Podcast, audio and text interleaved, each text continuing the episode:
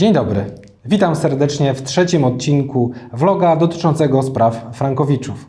Przechodząc od razu do pytań zadawanych przez Państwa, e, odnoszę się może do takich najczęściej popularnych, e, zadawanych ostatnio odnośnie kosztów prowadzenia e, postępowania sądowego, no i pytania, ile można wprost mówiąc stracić pieniędzy przy przegraniu sprawy, biorąc pod uwagę trwanie przez e, obie instancje.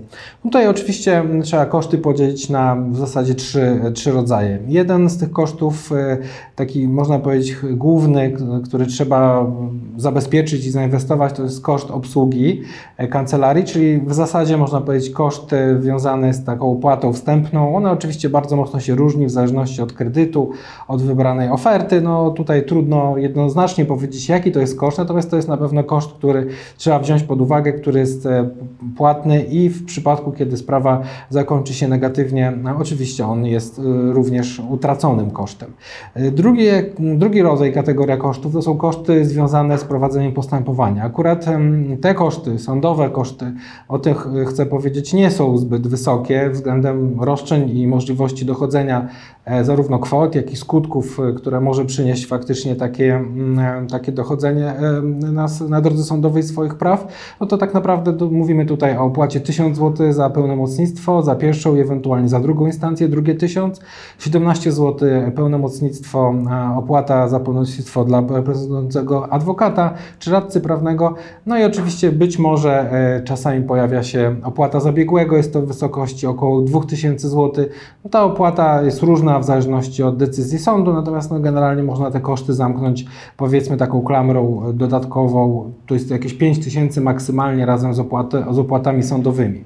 No i oczywiście y, pozostaje trzecia kategoria kosztów, to znaczy koszty, które trzeba ponieść w przypadku oddalenia powództwa y, i to też trzeba podzielić oddalenie powództwa częściowego lub y, całościowego. Jeżeli chodzi o y, częściowe oddalenie powództwa, no dotyczy to przede wszystkim kwestii już tego, w jakim stopniu się wygrało bądź przegrało sprawę i wtedy sąd już sam decyduje rozliczenie takich kosztów. Najczęściej odbywa się to stosunkowo do tego, w jakim stopniu się wygrało, w jakim się przegrało przez to ten proces. No nie ma tutaj reguły, natomiast no, jeżeli powiedzmy bierzemy pod uwagę koszty typu 5400 czy 2700, no to wtedy oczywiście od tych kosztów stosunkowo jest to na przykład połowę, albo trochę więcej, albo trochę mniej, no to no są koszty, które powiedzmy przy wartości przedmiotu sporu i przy maksymalnym oddaleniu powództwa to jest 8100 przez dwie instancje, a w przypadku większej wartości przedmiotu sporu to oczywiście też wynika ze strategii i też jak y, powiedziałem wcześniej z samego kredytu, to jest 10800 i 5400 za drugą instancję. I to są w zasadzie wszystkie koszty, które należy e, rozważyć. No, można powiedzieć, że one sumarycznie e, mieszczą się w jakiejś kategorii powiedzmy między 18, 20 a e, 35 tysięcy. To są koszty w zależności, tak jak powiedziałem, od obranej strategii, od tego jak później będzie wynosiła opłata success fee i innych okoliczności stricte związanych z konkretnym e, scenariuszem. Natomiast no, co do szczegółów, to należy się zwrócić bezpośrednio ze swoją umową do analizy i w drodze takiej analizy i wskutek właśnie tych wyliczeń można zapoznać się bezpośrednio ze swoimi konkretnymi potencjalnymi kosztami. E, Kolejną rzeczą jest takie pytanie dosyć otwarte, e, co mamy do zyskania, co do stracenia pozywając bank. No to w zasadzie co do stracenia to przed chwilką powiedziałem, czyli w zasadzie chodzi tylko i wyłącznie o kwestie finansowe, nie ma tu żadnych negatywnych skutków, jeżeli umowa zostaje uznana za ważną, wiążącą w takim zakresie, w jakim jest, sąd oddala powództwo e, konsumenta, no to wtedy po prostu trzeba dalej ją realizować na takich samych warunkach, jak było do tej pory.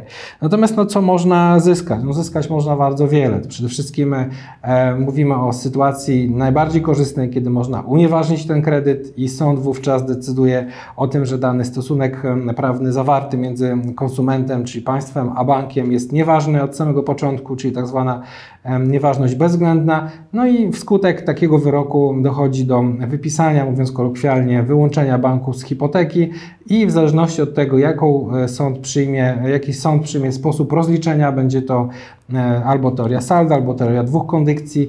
No, na ten temat trzeba na bieżąco e, badać wszelkiego rodzaju mm, orzecznictwo. Na razie można powiedzieć w większości przypadków jest to teoria związana z, z dwoma kondykcjami, czyli tym, że klient, konsument ma prawo dochodzenia swoich roszczeń 10 lat wstecz i y, na tym bazujemy głów- główne roszczenie, jeżeli chodzi o postępowanie sądowe. E, No i pytanie ostatnie, mm, e, czy sąd na pierwszej rozprawie może już orzec unieważnienie umowy kredytowej z bankiem? Generalnie sąd na pierwszej rozprawie, biorąc pod uwagę, że w tej chwili zgodnie z nową procedurą obowiązującą od listopada, sąd może mm, otworzyć postępowanie przygotowawcze. Jest to posiedzenie niejawne, ale z udziałem stron.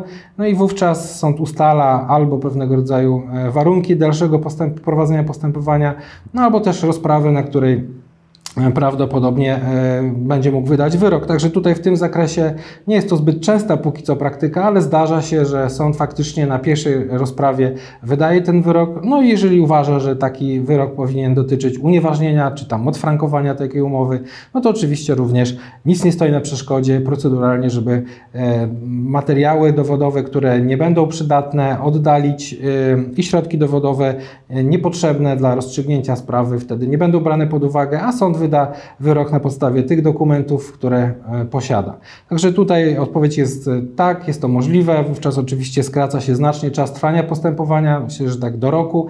Natomiast nie ma w tej chwili reguł co do tego, przy czym no, trzeba zwracać uwagę, że jednak ta nowa procedura e, daje takie możliwości, no i liczmy na to, że faktycznie uda się przeprowadzać te postępowania sprawniej. Także dziękuję Państwu serdecznie i zapraszam do oglądania kolejnego vlogu.